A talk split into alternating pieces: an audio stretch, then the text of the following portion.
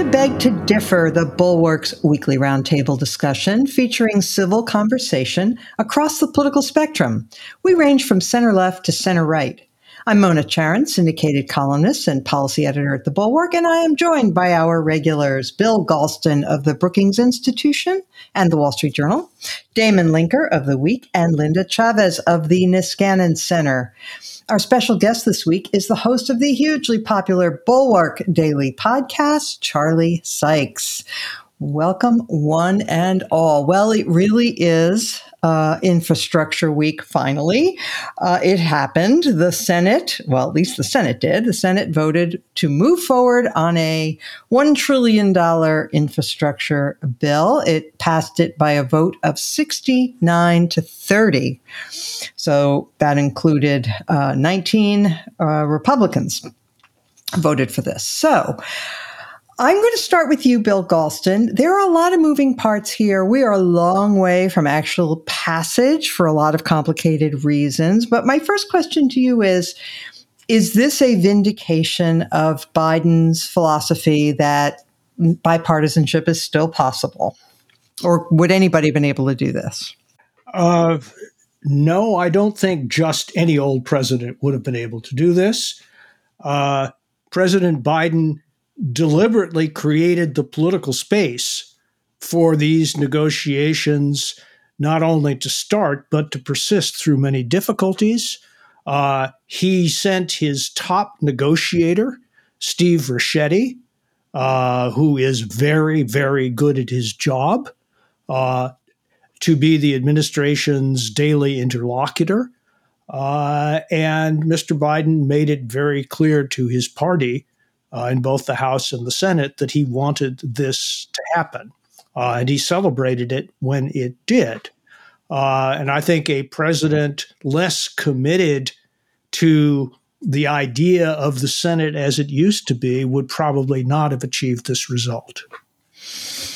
Okay. Um, so, Charlie Sykes, um, some people have said that the Republicans are the ones who've actually gotten the better of this because they can prove that they're not obstructionist. They can eliminate a um, an incentive for the Democrats to turn to eliminating the filibuster. Um, and they don't have to vote for a lot of things they don't like. They can vote for just stuff that's incredibly popular all, all of all of that is true, um, and and obviously this this does strengthen the arguments against eliminating the filibuster. But I have to I have to agree with uh, with Bill. Uh, about the victory for Joe Biden. Uh, you know, on one level, historically, the, the, anything that allows senators to spend money is going to be popular. So the easiest thing for Congress to do is to uh, vote for and pass big spending bills. On the other hand, given the current political climate, uh, given the the darts being thrown from the Orange Versailles against all of this, uh, uh, given the addiction to to tribalism and to gridlock, I think it's amazing that 19 Republicans were willing to ignore Trump and go along and, and vote for this. I, I think I can't find any pundit, by the way, that called this shot and I think that that's an indication of of the of the success. Uh, I, you know, there were hundreds of articles written about how naive Joe Biden was, how out of touch Joe Biden was in thinking that he could work across the aisle. Um, I I have a stack here of clippings of uh, of really smart people explaining why this was never going to happen, why the negotiations were uh, in dire shape, uh, uh how it was all falling apart, and then it happened. So uh, yeah, kudos to the administration and for Joe Biden not not giving up on it. So, um, but but you're right. I mean, obviously, this is going to be a short-lived moment of celebration. I think that the uh, bipartisan glow lasted for about what about five minutes hmm. before they they went on to the voterama. Uh, but it's clearly one one of the high points of the of the Biden presidency. Yeah. So, Damon, um, the the problem comes in now, or at least what this sets up is a real battle within the Democratic Party, uh, because um, Nancy Pelosi has said she will present the she will not present this bill as a standalone Um, although the moderates in her party wanted a quick vote in the House on the Senate passed bill, you had um, Representative Josh Gottheimer, for example, the Democrat of New Jersey, one of the moderates who said, when you've got a bill that will create 2 million jobs a year with the support of the AFL CIO and the Chamber of Commerce, all coming together with Democrats and Republicans, and by the way, the president, why would we not bring this to a vote and get it done immediately? Um, but Pelosi said no. She uh, is only going to present this for a vote in the House after the Senate passes the reconciliation bill, which contains all the really big spending wish list of the um, Democrats and the progressives, including you know huge amounts of new spending on what's called human infrastructure. Um, so, how do you? First of all, what do you think about the strategy? And two, how do you think it turns out? Well, uh, the, on both, I'm sort of going to, I just offer idle speculation because there are so many intricacies involved here. I mean, you mentioned, and I think summarized quite well the initial, immediate kind of strategic calculation going on here that has to do mainly with ideology, where you have the progressive faction of the Democratic Party wanted a much, much larger bill than the one that the Senate passed uh, on, on a bipartisan basis. And they've sort of gone along with this plan to pass that first in the expectation that there will be this second bill that will pass on a party line vote, and then all the other goodies that they wanted will be in that bill. But uh, and so Pelosi is trying to placate the progressives who who have kind of set it up in this way. But there's a whole other dimension that I don't even feel qualified to pronounce on that Bill would know a little bit more about, I think, which has to do with the procedural hurdles we're talking about here, where you have two totally different kinds of bills, one of which has to, uh, you know, it, ha- it, had to be passed on a procedural vote first, and it did with bipartisan support. And then this other second, much larger $3.5 trillion bill that, that was passed on the narrowest of partisan basis. And then but it still has no content in it. So all that has to be filled in. Then it has to be passed through reconciliation. And then the order in which they're voted on in the House is also very complicated for procedural reasons. So your second question, like how likely is this to work is frankly, hell if I know. I mean, I, I can't even begin to game out all of the potential points at which either a moderate or a progressive in either body of Congress, I guess in the House it would take two or three progressives or moderates to scuttle it, whereas in the Senate it would just take one, uh, where it could be blown up. So this is like, threading a needle while going down the steep uh, incline of a roller coaster at the same time. So, yeah. I, I, mean, it's really, really hard. But then again, I, I will certainly uh, go along with what Bill and Charlie both said that Biden has done so far a really spectacular job of getting us here so far.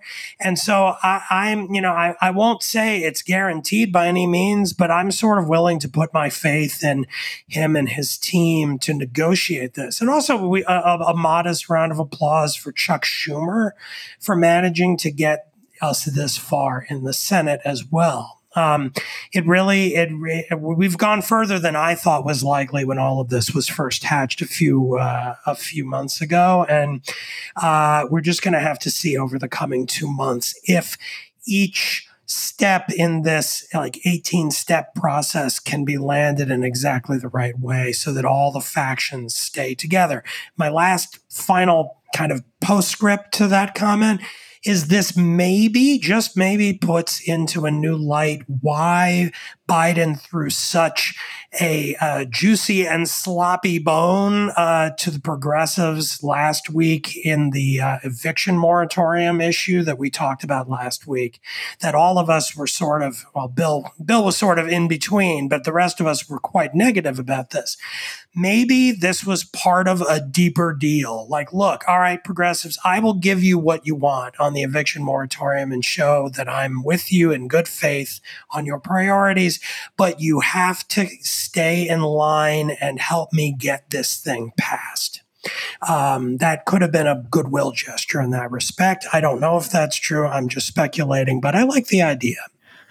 So, Linda, there's there isn't going to be a vote on this until September. And by the way, I cannot imagine what life is going to be like over the next several weeks for the poor people who actually have to draft the legislation, thousands of pages. Yes. I, mean, I picture those poor guys in basements in the Capitol, you know, typing away, and on K Street, which is actually where legislation is usually written. Let's be real, but um, but in any event, um, look the the um, the the 3.5 trillion uh, human infrastructure thing is is going to be really tricky. Um, it includes all kinds of things, and and both. Um, you know, contrary to what the Republicans say about the Democrats, that they're a party full of, you know, Bernie Sanders and AOCs. Actually, no. There's a there's a big moderate faction, and two of them are in the Senate, uh, named Senate. Well, there are more than two, but the most prominent ones and the most vocal uh, opponents of this are, are Kyrsten Sinema and, and Joe Manchin, who have both made comments publicly that while they voted to advance this legislation to the point of negotiation to move things forward, they are not comfortable at all with spending 3.5 trillion on uh, on human infrastructure and um, and so you know, I guess uh, people are hoping the, the moderates are hoping that uh, that they can pare it back the way because you know this original even this hard infrastructure bill, which was when it was first introduced, I think it was more than two trillion, so it was cut in half. Um, what do you think? Well, uh, it reminds me of being a nine year old uh, on the stage in Denver, Colorado, at an auditorium in which I was dressed as if I were in the 18th century and being asked to perform a quadrille with a bunch of nine year old uh, girls and boys. And I can tell you it didn't come off well. um, you know, this is, it, it's just, um, this is so incredibly complicated. And the way in which it's being devised so that one bill cannot move forward unless the other bill moves forward. And of course, we have no idea what's in the other bill yet, uh, in which Nancy Pelosi seems to be uh, trying to appease the left wing. Uh, progressives in the House uh, by suggesting, you know, unless both bills get votes, um, then we're not, you know, the, the uh, bill that basically everyone supports. I mean, 19 Republicans, including Mitch McConnell, uh, yep. Let's hear it from Mitch. That was, you know, that was a good thing he did the other day. Um, but, you know, even calling the other bill human infrastructure, I think, you know, is a little bit deceptive. What we're really seeing is a mass expansion of the welfare state. Uh, a mass expansion of the social safety net. And maybe it's time to do that. I'm, I'm not here to to say that we should never even think of such things as paid parental leave or paid sick leave. Um, these are things where I think the United States does lag uh, behind other industrial nations in not providing its workers. And, uh, you know, I, I think these are things that ought to be debated. But the way in which this is being done means that we don't have any hearings on these subjects. We're not going to, in fact, sit down and hear from uh, expert witnesses to try to tell us what the effect might be, the economic effects, the social effects, uh, even, you know, the, the Great Society programs and, and the New Deal uh, did not get sort of shoved together in this way um, without there being, uh, you know, open debate and and you know some people and and you know Bill may correct me. I may be wrong on this. Um, I will I will acknowledge that I haven't studied the New Deal that carefully, uh, but certainly I was around during the Great Society, and you know these issues uh, were issues that the public got familiar with. It, it reminds me of the great overhaul in terms of healthcare that Obama pushed through. It turns out that maybe, you know, having national health care was a good thing. Um, certainly during a pandemic, it's very helpful that people have access to doctors and has access to vaccines and treatment if they become sick. But one of the objections I had at that time was that it was so entirely partisan with no Republicans really supporting it. And I think it would be a real mistake to push through some of these other measures uh, without buy in. Um, I think it will further uh, divide us and, you know, in a certain very fundamental fundamental way, I think it's not democratic. So uh, I'm not pleased that the 3.5 uh, trillion dollar program is being put out there um, as something that we have to accept if we're going to accept the um, the actual infrastructure uh, bill, which I think is important, and I'm glad they're passing it. And again, there may be parts of the 3.5 trillion that absolutely uh, are meritorious, but let's talk about them. Let's let's have real discussion and debate about what we need, absolutely need, uh, and you know some things we probably don't. Uh, yeah, Linda, you're so 1990s, honestly. know. you know, debate and hearings and all that. I mean, come on, we don't do that anymore. We we we negotiate in, in the middle of the night in the in the speaker's office, and then we rush through a huge reconciliation package, and it has everything in it. And uh, that's the way it goes. Although I don't know, Bill. It seems to me that uh, uh, you know, my memory of the of the New Deal is that it was actually pretty slapdash, and they threw things together without too much uh, too much debate or or uh, or hearings in that case too. But well, that was uh, certain, that was certainly true at the beginning. Yeah, uh, you know, Congress was receiving uh, legislative proposals from the White House in the morning and passing them through both houses by the afternoon. And that happened repeatedly in the first six months. On the other hand, it was a genuine national emergency. Correct. there was an excellent argument. I wonder if I could just add a little bit of texture to the political situation, if there's time. Please. Yeah. Uh, uh, the uh, there are a couple of important facts to keep in mind, looking first at the Senate and then at the House. Uh, fact number one, you've already alluded to.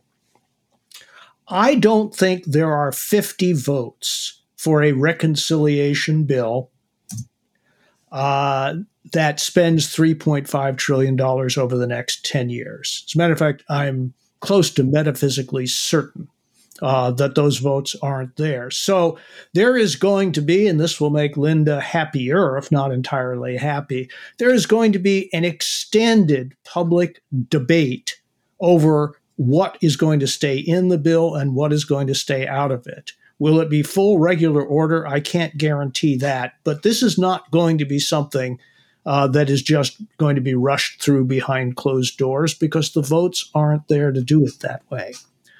Uh, with regard to the House, uh, I would compare the situation there to a very difficult Rubik's Cube. Uh, because right now, uh, you have moderate Democrats threatening to withhold their votes uh, from the budget resolution, which is what is the which is what the voting is about right now, uh, because uh, well, for two reasons. First of all, they're not at all sure that they support the 3.5 trillion dollar figure, especially this is true for uh, you know representatives from high tax states, especially if all of it is going to be paid for with with tax increases. But more to the point, uh, some of the moderates are taking the position that they're not going to vote on the uh, budget bill until they get a date certain in September uh, for a vote on the infrastructure bill. On the other side, the progressives are saying that unless the $3.5 trillion bill goes first, not just the budget resolution, but the actual bill, uh, that they are going to withhold their votes from the infrastructure uh, bill that came over from the Senate. And if they do that, it would take a lot of Republicans to counterbalance the loss of at least half of the Progressive Caucus, which would be at least 50 votes. Are there 50 Republican votes for an infrastructure bill and an up or down vote? I don't know. Uh, but I can tell you this uh, the right wing media are pounding the infrastructure bill. I've been reliably informed by people who are very strongly backing it and members of organizations who are very strongly backing it. And with every passing day, it gets harder and harder to hold the line. All right. Well, um, we we shall be keeping a close eye on this. I do hope uh, with Linda. Could, could I Sorry. make one comment here? Yeah, go ahead, Charlie. I, I, was thinking about it, and I, and I agree with it, everything that's been said here. And the, the, lack of transparency is an important issue because, unfortunately, that also means it's going to be loaded with all sorts of ghastlies that are going to make it uh, you know, a big target for critics. I mean, all of these omnibus and cromnibus bills tend to tend to be these massive bloated crap sandwiches with all sorts of special interest uh, giveaway. I actually also am puzzled by Nancy Pelosi's position on this. It, it, almost borders on political malpractice that she would tie the two together. And of course, she's now being squeezed. I think a lot of what's going on now, though, is is sort of the kabuki theater that we're we're used to, and that in the end, the, the, you know, something will happen. They will do it because failure is not an option. But I also, listening to Linda, it occurs to me once again we're seeing how bad Democrats are at messaging because this is being compared to the great, you know, being compared to the other great initiatives of previous Democratic presidents, right? But Roosevelt called his the Great Society. And then, of course, we had, Johnson. I'm Johnson. sorry. I'm, I'm, I'm, sorry. I'm sorry. Uh, uh, FDR called, uh, you know, his plan the New Deal. Lyndon Johnson, uh, it was the Great Society, and Joe Biden, human infrastructure. They don't even have a name for it they, they, don't even they didn't even try to come up with a fair deal of the new frontier or anything. It's human infrastructure, which is a silly phrase. I mean, it really is kind of yeah, go, yeah, yeah, okay. That's just sort of like you know, it's it's, it's it does not resonate. It so, doesn't sing, does it? at, at, at at some point, if there is a big vision behind it, maybe they ought to bother doing all of that. But uh, so, mm. something something will happen. But I agree, it's it's not going to be three point five trillion dollars. All right. Well, we will keep a close eye and perhaps even have debates on some of the elements. For example, I'm, uh, I'm I wish that the climate um, features were uh, were a little different because if you're going to spend this amount of money, uh, we could be doing things that would really uh, really be great instead of things that are probably just going to put money in the pockets of uh, electric car makers and others. All right. Um, let us now turn to uh, the state of the Republican Party. So the Democrats are having a fight with the between the moderates and the progressives over how to spend huge amounts of trillions of dollars, um, and uh, and the Republicans are in the midst of a resurgence of the COVID virus, the Delta surge. Um, they are making war on public health. Um, so you've got uh, Ron DeSantis, uh, if you look at the candidate, you know, likely candidates for president in 2024, if Trump is not the nominee, which would only happen if he chooses not to be, but anyway, um, they are resisting the idea of mask mandates. They are passing rules in their states that forbid independent private businesses from uh, requiring masks or or asking for proof of vaccines. Um, last year, uh, uh, just uh, last month, DeSantis was selling gear that, you know, like uh, flags and so on that said, Don't Fauci my Florida. So Damon Linker, um, it, you know, they, they are appealing these Republicans to a very, very narrow subset of the American population. That is the hardcore Republican primary voter types. Um, but uh, first of all, do you think that this is going to be successful for them? Well, it depends on what you mean by successful. If by successful you mean um, help to keep down rates of COVID in their states, uh, then I don't think it's going to be successful. Uh, if you mean politically, I, I, sort of am inclined to think that it probably will be. Um, I see all of this as ultimately an example of the old conservative nostrum that politics is downstream from culture and that you then have have to add in the added line from our own time that uh, politics uh, is pushed forward by accentuating those cultural differences. So I do think there is a general cultural tendency in a lot of the so-called red areas of this country to at this point say, well, the vaccines are available. If you want to take them, take them. If you don't, that's your business. Uh, we don't want no government telling us what we're going to do. Don't tell me to wear a mask. Don't tell me I have to get the vaccine. I'll decide what's best for me.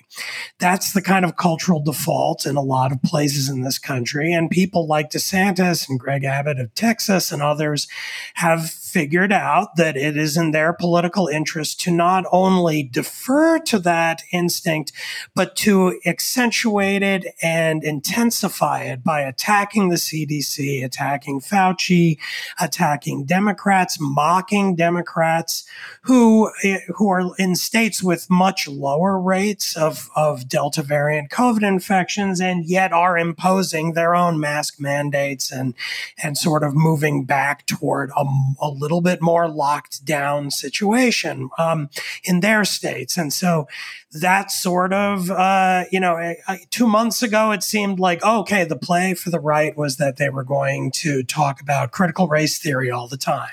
I think they'll still do some of that, but clearly that has now been superseded by, oh, what they're going to do is just mock public health authorities and Democrats for being little scaredy cats, for, you know, being little Stalins and making everyone wear their masks in public and shutting down schools and so forth because they're afraid of a little virus.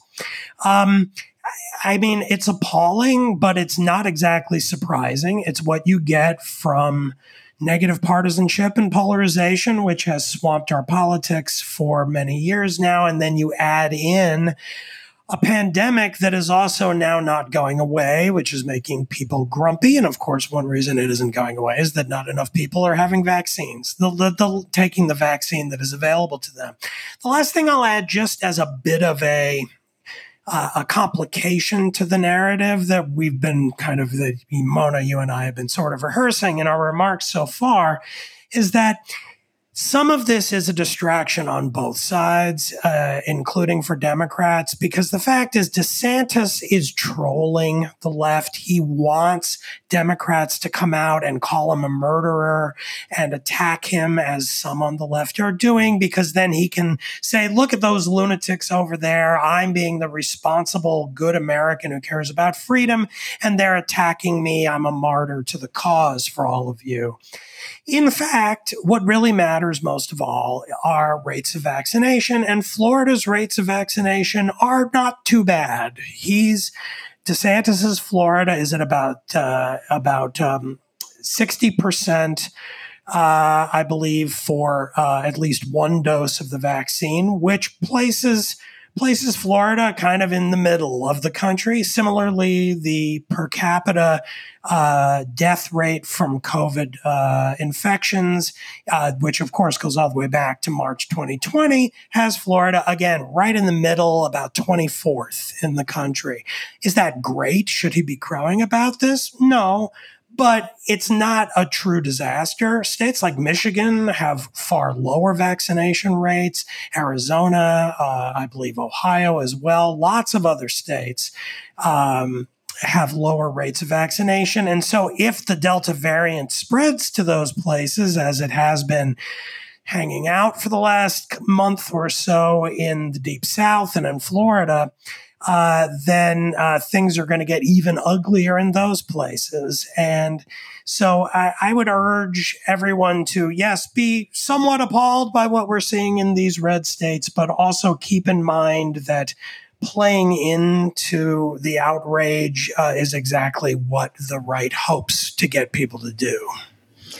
So, Charlie, I'd like you to respond to that because you know Damon says, well, you know, the, the uh, DeSantis is sort of playing a troll here. He wants the left to attack him, and certainly um, that may that may be right. On the other hand, you could argue that um, that the Democrats have been really poor at messaging this. We talked about the poor messaging you did about the mm uh, about the infrastructure bill, but uh, not having a better name, but also about you know about the the irresponsibility of Republicans who are spending their time um, issuing executive orders prohibiting local governments and school districts from imposing mask mandates, for example. Um, so Greg Abbott did that in Texas, and just last week he also has now asked hospitals in the state to postpone elective procedures mm-hmm. because the hospitals are filling up with COVID patients. And, you know, the idea, some people have argued, like Patrick Ruffini um, right. has said uh, that, look, you know, it, it's nobody's business. You don't have to worry about the people who are unvaccinated. Uh, it's, it's, their problem. You know, it's not wise, but you know, it's not your problem, right? You're vaccinated. Go about your business and don't worry about them. But of course, that's ridiculous. Um, as we see with hospitals filling up, you know, people need hospitals for things other than COVID, right? If you have a heart attack, there was a guy in Texas who was shuttled between seven different emergency rooms because nobody had room for him. The guy was having a heart attack. Um, you know, so so obviously it does affect everybody. And um, I don't know. I just wonder why um, Democrats have not been able to message better about this. That the Republicans are being, uh, you know, are playing politics with people's lives. Well, I, I think the White the White House has been somewhat forceful about this, uh, but I, I guess I, I, am going to differ on this because I think that uh, Ron DeSantis and Greg Abbott and Kristi Noem are being reckless, crass, and demagogic about it, and I think it's early days as we begin to see the consequences for all of this. Uh, particularly when you see the contrast between uh, their their rhetoric and their policies, and then having to ask for help getting more ventilators. Uh, you know, this is one of those things where if it spins out of control. It's not a messaging problem anymore. It's not a political problem. It's a it's a public health disaster. And the position that uh, that DeSantis has essentially taken is that he's going to approach this primarily as a culture warrior. And I think he's kind of stuck. I do think that he has he has dug in so far in his position, um, anti-masks, uh, anti-vaccine requirements, getting into a fight with the with the with the cruise companies, getting into a a fight with local school districts, that he can't back off.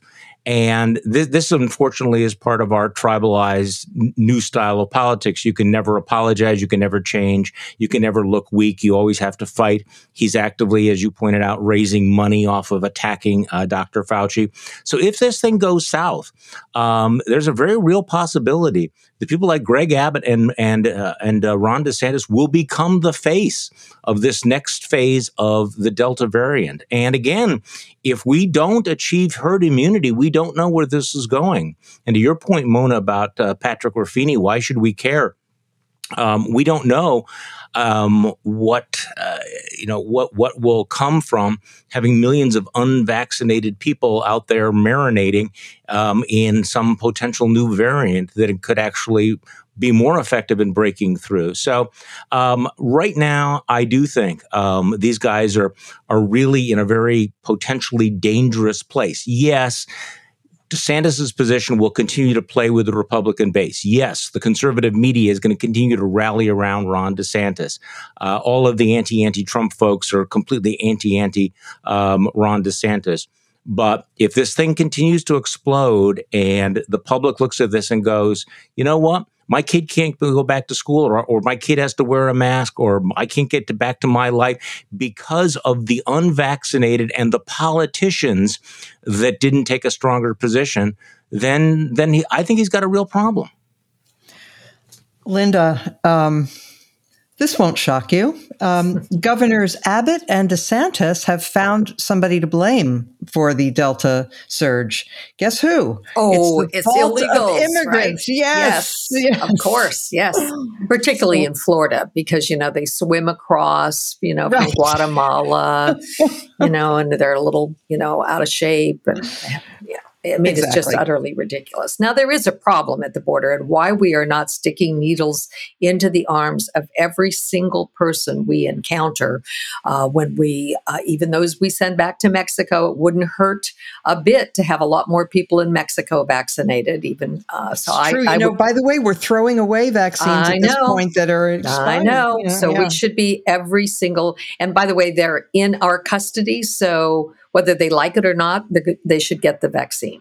Uh, but you know, one of the things I think that uh, those of us who've been very critical of people like DeSantis and Abbott and others have focused on is the number of Trump voters uh, whites who are not getting the vaccine. Well, it turns out it's not just whites that are not getting the vaccine. Huge numbers of blacks are not getting the vaccines, which is why you see numbers in places like Michigan uh, and in other places where there are large black populations. And it's particularly a problem among younger blacks. Um, and this, I think, is something that um, leaders in the Black community need to be focused on. I mean, there was a story recently in the Washington Post about a Black uh, minister who had one of these non denominational churches, and uh, a number of his uh, parishioners died.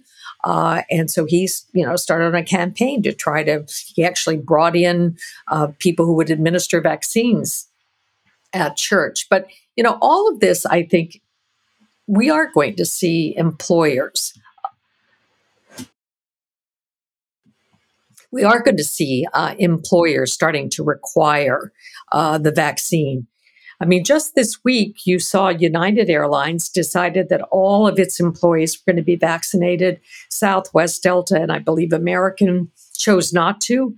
I wouldn't be surprised if you wouldn't see people changing their reservations as a result of this, as I know I did. I was scheduled mm-hmm. on a Southwest flight. I'm now on a United flight. Um, I think that it's going to be the private sector that's going to make a real dent uh, in these numbers. And I think the courts will uphold the right of pri- private sector employers to require this. So, Bill, are you having vertigo contemplating uh, the Republican Party going to war with private businesses because private businesses want to do the responsible thing and the Republican elected officials want to grandstand about it? Uh, Mona, I'm glad you teed up the question that way because that you know you you made that point previously, and I really wanted to come back on it, you know, because I do not beg to differ with you in any way on that point, which I think, you know, from a broader perspective, gets pretty close to the heart heart of the matter.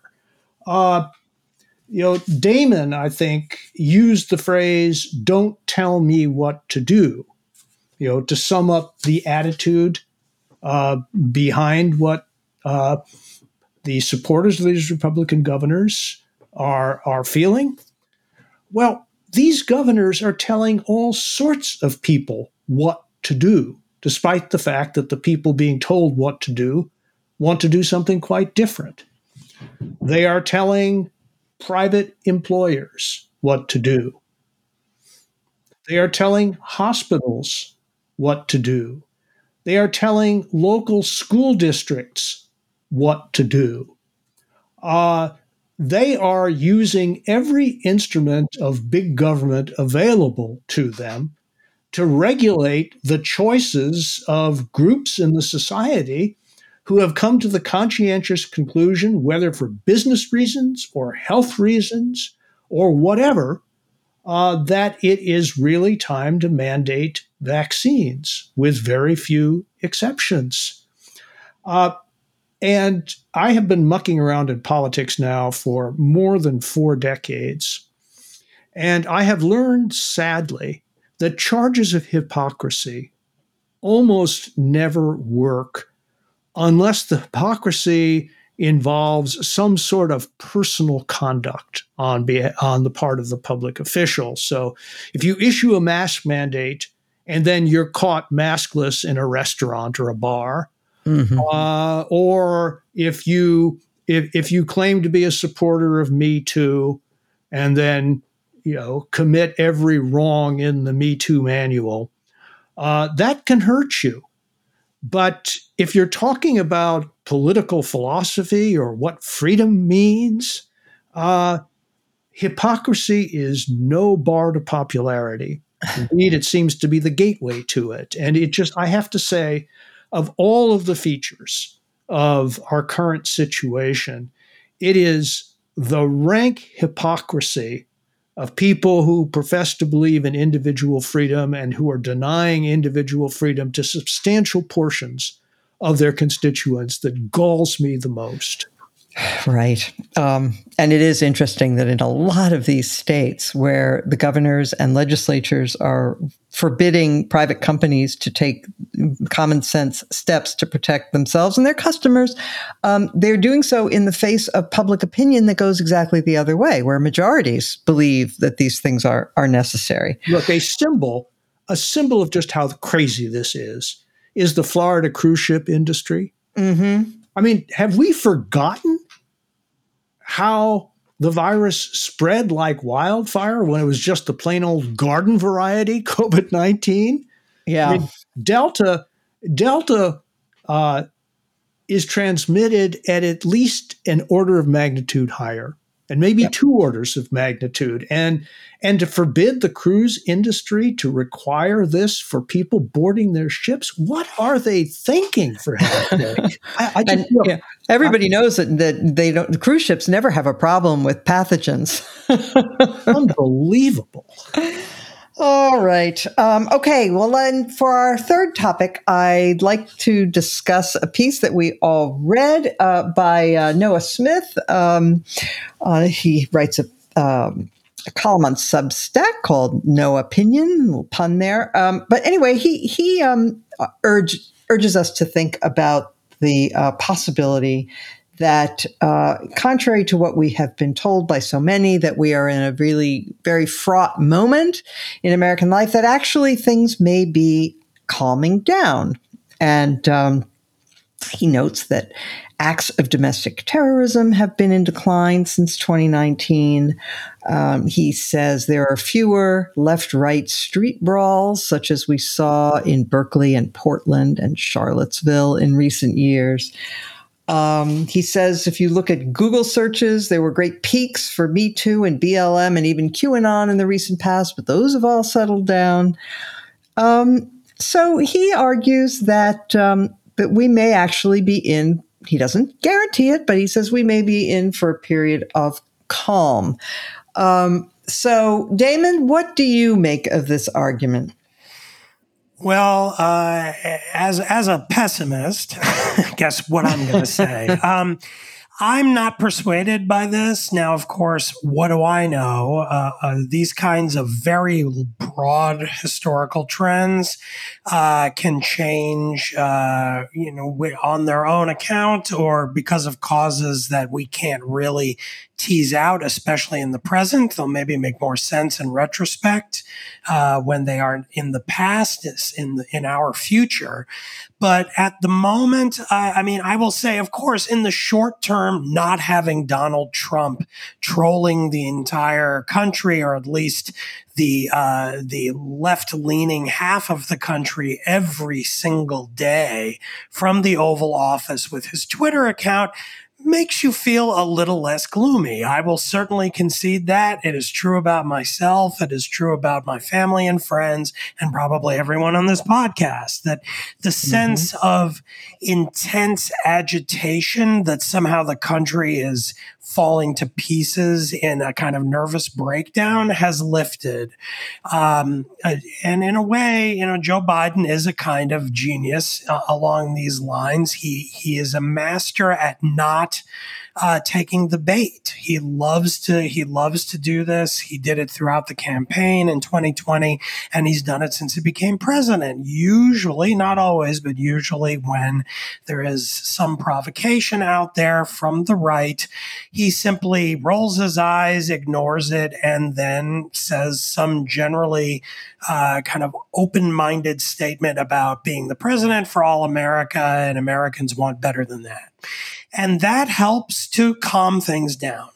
So if that's what we're talking about, then sure, I'll concede a, fair amount of Noah's point. My my broader skepticism about it is that the things that have brought us here uh, are deeper and more structural than who happens to be in the White House at any given four year cycle.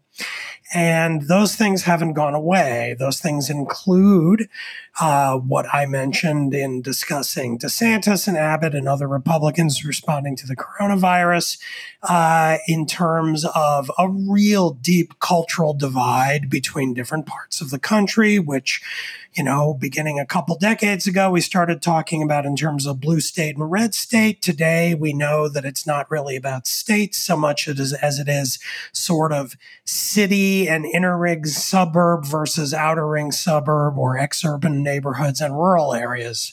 And that these two groups of Americans are not viewing moral questions, political policy questions, and even sometimes epistemic reality itself in the same way.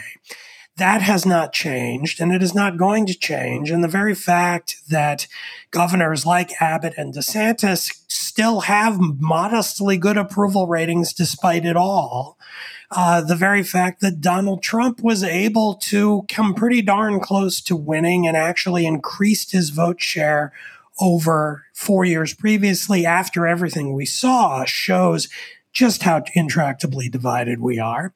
And then you add in other structural things like social media and its ability to, and not just social media, but old line media too, the the tendency to go for screaming headlines and to get ratings and traffic driven to you by always highlighting the negative and uh, you know increasing animosity and antagonism in the country, and that's a lot to be uh, trying to swim against, which is I think uh, what you would need to do to make Noah correct about this. But then again, maybe I'm wrong. Maybe there's some other factor or many, many factors that are driving a lot of this that I'm not really attuned to. And maybe some shift has taken place that uh, will get us out of it in a way that I can't guess. So what do I know? But that's at least how it looks to me.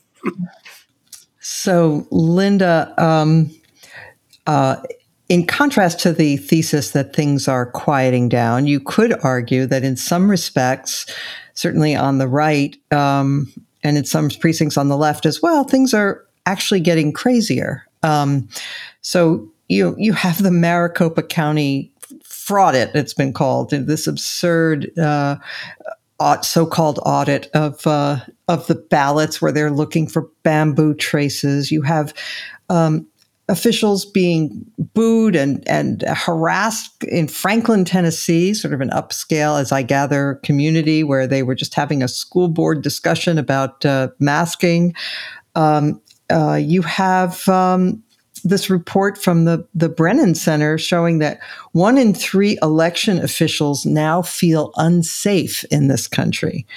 Um, so uh, there are there are worrying signs out there, wouldn't you say that uh, that even though there hasn't been violence, that there that that, that the, the foundations are feeling a little shaky, a little shakier. Well, it hasn't been that long ago that there was violence. I mean, it's you know it was. Uh, yeah, six months ago that right, we had the, the ultimate kind ago. of political yeah. violence. Yeah, right. right. So, look, I, I, guess I'm with Damon on this, um, and my sense is that we are continuing to be deeply divided. I do believe that the number of very far right crazies who endorse things like the fraud in Arizona, um, you know, who are out there, you know, s- screaming at uh, parents who want to make sure that their children are safe and want them to wear masks, that that number of group may be getting more vocal, but, but may not be getting larger, that it may in fact be shrinking slightly.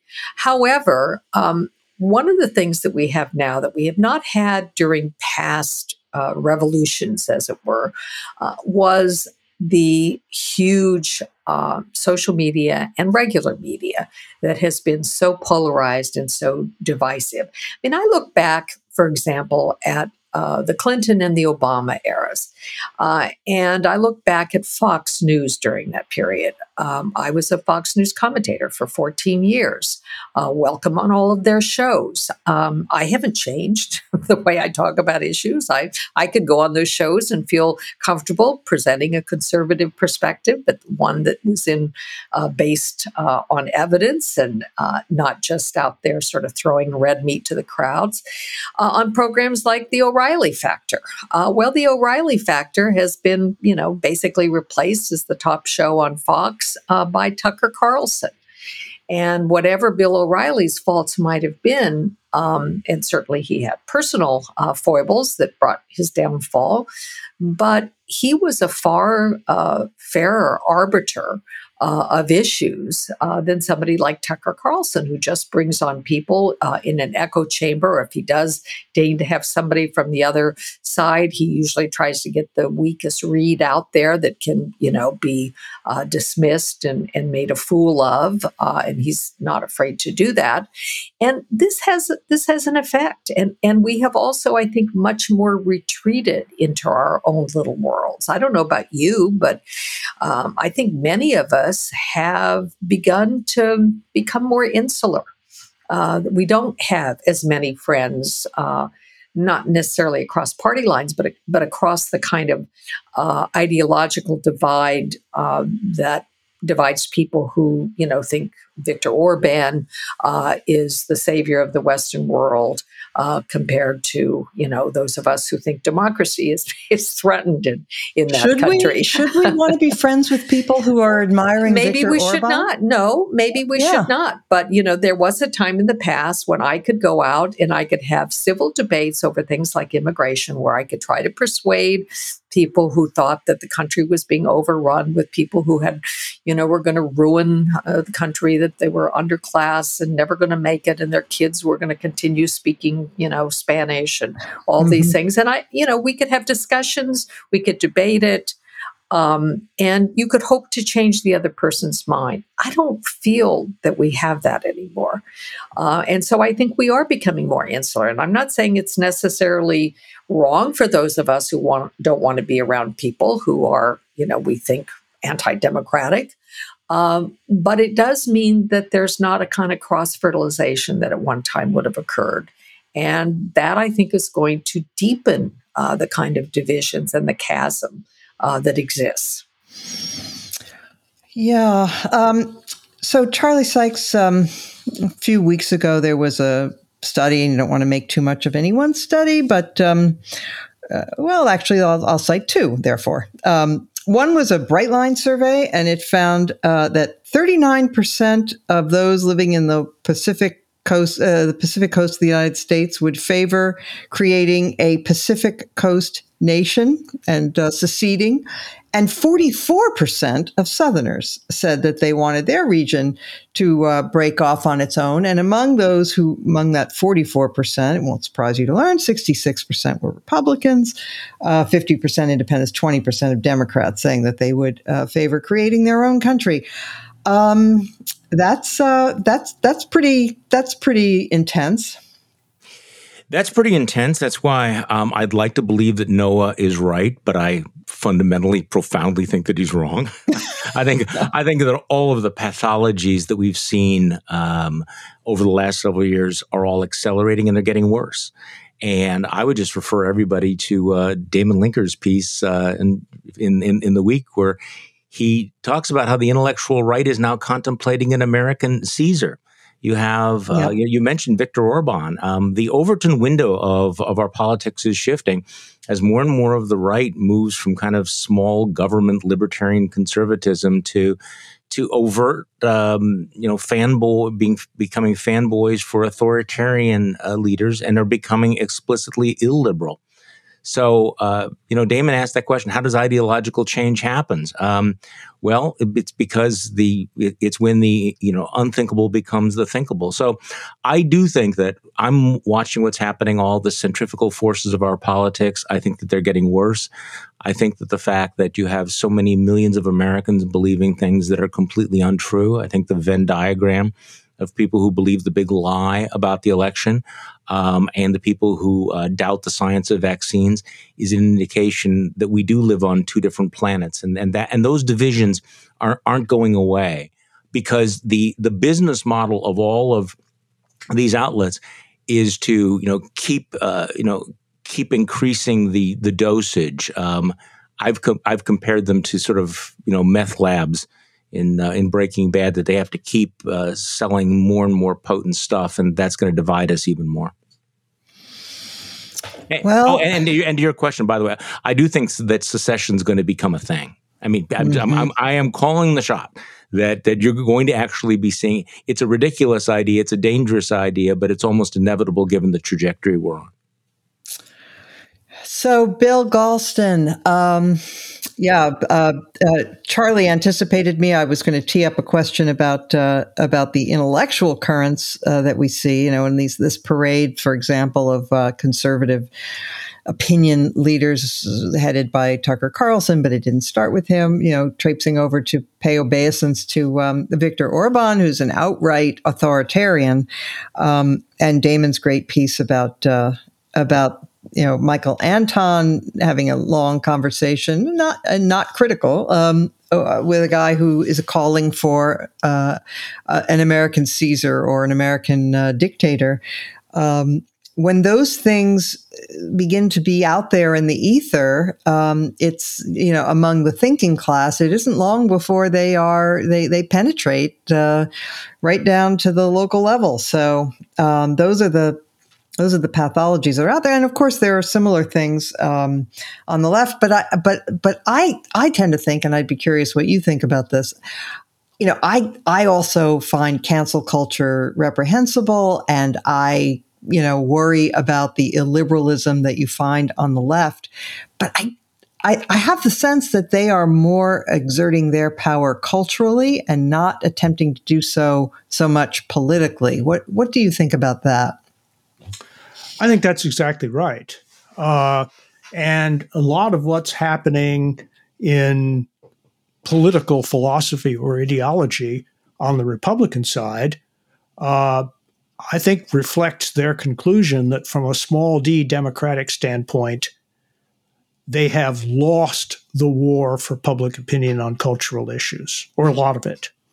Uh, and so they are turning to political repression uh, to do what public persuasion uh, has not accomplished.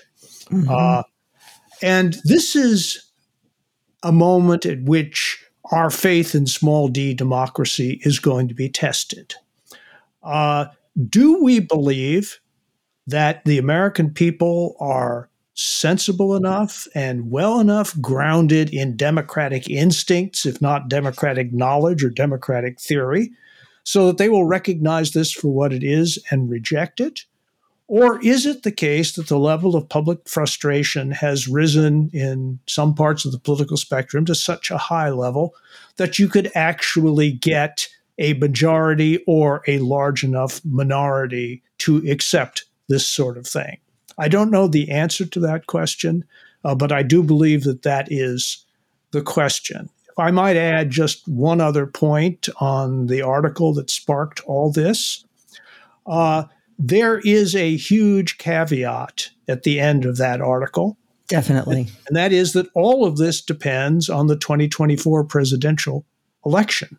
Yep. And if what happens between 2020 and 2024 at the state level is grave enough to make possible uh, a subversion of the actual majority result of presidential elections at the state level, then, you know, the old Ronald Reagan, you ain't seen nothing yet, I think will turn out to be absolutely true.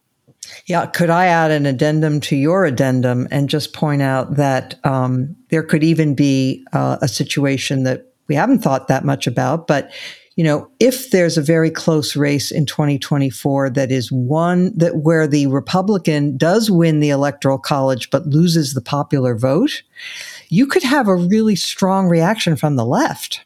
Um, which you know has seen all too much of that, um, and uh, you know that that's another another risk that I think is is out there.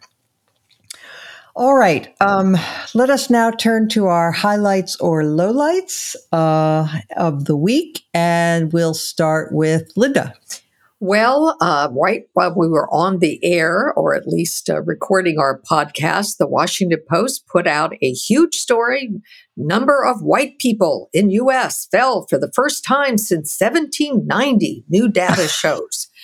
Well, um, of course, I looked at that and said, yeah, let me take a look at the actual numbers here. And then I went to the census uh, page. And it turns out, yes, there are changes. There has been a, uh, a rather large uh, jump uh, in the number of people who are uh, lists multiple races. Uh, for example, it's it's gone up uh, uh, geometrically, and um, that is um, in part um, not because there have been a huge influx of new new people into the United States. As we know, the United States population itself is growing at the slowest rate uh, in recent memory, and there aren't huge numbers of for example, immigrants coming in to uh, change the numbers. What it really has to do with is the way in which the Census Bureau itself redrafted uh, the census last year and the kinds of questions they asked specifically on race.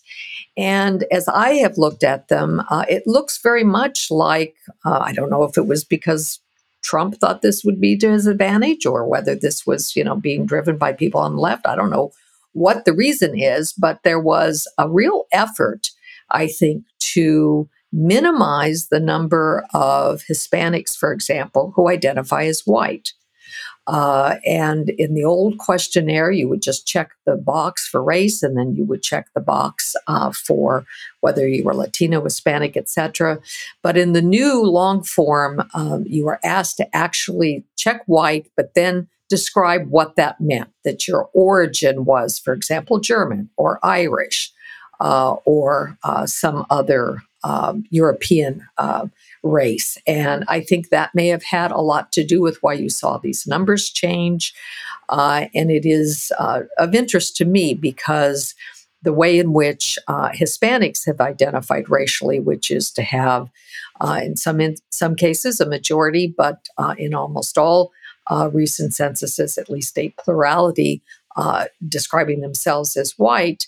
Uh, if that has been diminished, it is almost uh, entirely, I think, attributable uh, to changes in the way the questions are act, asked and basically a disbelief that uh, those Hispanics who check the white box are truly white. Uh, I wish we didn't ask at all, honestly. Um, I wish we had no uh, no census question about race at all. Wouldn't that be nice? All right, Damon Linker. Well, uh, this actually, like some of Linda's comments, I think uh, fit well with our final segment that we just talked through about uh, the future of the country, optimistic, pessimistic. Um, this is something else from uh, some of the census data that's been released. Um, it's it's a single map. It shows percent change in county population 2010 to 2020 for the entire country, and it is very clear if you look at this map that uh, the, the thing that really stands out is just how dramatic the population is shifting in favor of urban areas and away from rural areas. And that actually, for the medium to long term, I do think provides some glimmer of hope because now our system is designed to kind of outweigh the political power of rural areas. But if the population, uh, kind of depopulation of those areas continue at their, at their current rates, uh, with such shrinkage, even in states like Texas and North Carolina that are growing quite rapidly. But if it's true that really the only areas of those states that are growing are the cities, like in, in Texas, you can clearly see from the map the, the very large Dallas Fort Worth metro area, same with Austin and San Antonio, and then in Houston. Those are what are growing. Everything else shrinking. If that is the case, and it is also true that the one of the primary variables that help to determine uh, our ideological divides is this rural urban split, then it does portend a future in which uh, a kind of more center left politics is is really going to prevail in the, over the long run. Uh, now, I'm usually a, a, critic of the kind of demographics will save us, but um, mm-hmm. but when it when it comes to this rural urban split, I think that there really could be uh, uh, some grounds for hope that uh, we are moving in a direction, and it is not one that is going to favor people who think we need a dictator in order to rule the country. You know, when they go from forty five percent to forty percent, and so forth. Anyway, that's that's my contribution. Okay, geographic determinism. Yes. um, all right, Charlie Sykes. Can I can I pick any highlight or low light? Anything. Okay, this may be somewhat inside baseball, um, but I, I, think the low light of of the week was the decision by the Bradley Foundation to award the prestigious Bradley Prize to Mollie Hemingway. Amen. This is a prize that was once conferred on people like Charles Krauthammer, and to confer it on Mollie Hemingway is just such a it is such a fall. I mean, Mona knows how I feel about all of this, but also it's just a reminder of how the the gatekeepers um, of of the right, the people who could have been the gatekeepers of of the right, have instead of playing a positive role, have decided that they're all in on it. And I think it's just if you if you if you look at the trajectory of conservative thought to go from what the Bradley Foundation used to be, what it stood for, to giving a quarter of a million dollar award to um, a retromingent hack like Mollie Hemingway is appalling. All right. Bill Galston.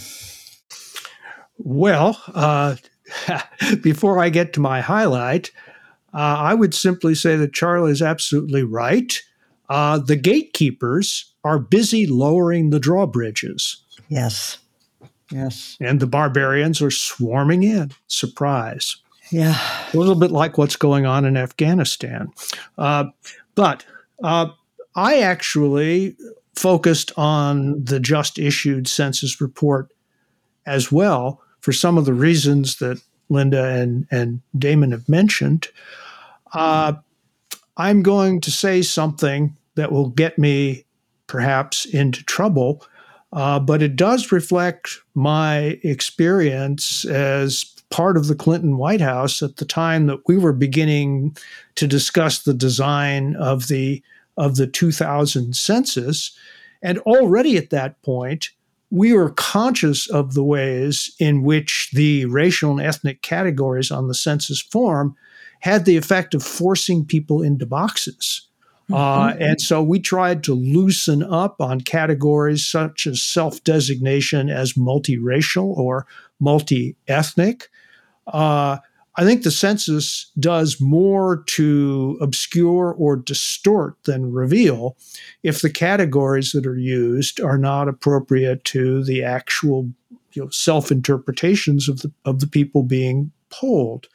Uh, as I as I look at, you know, the meaning of census categories over time, two things jump out at me.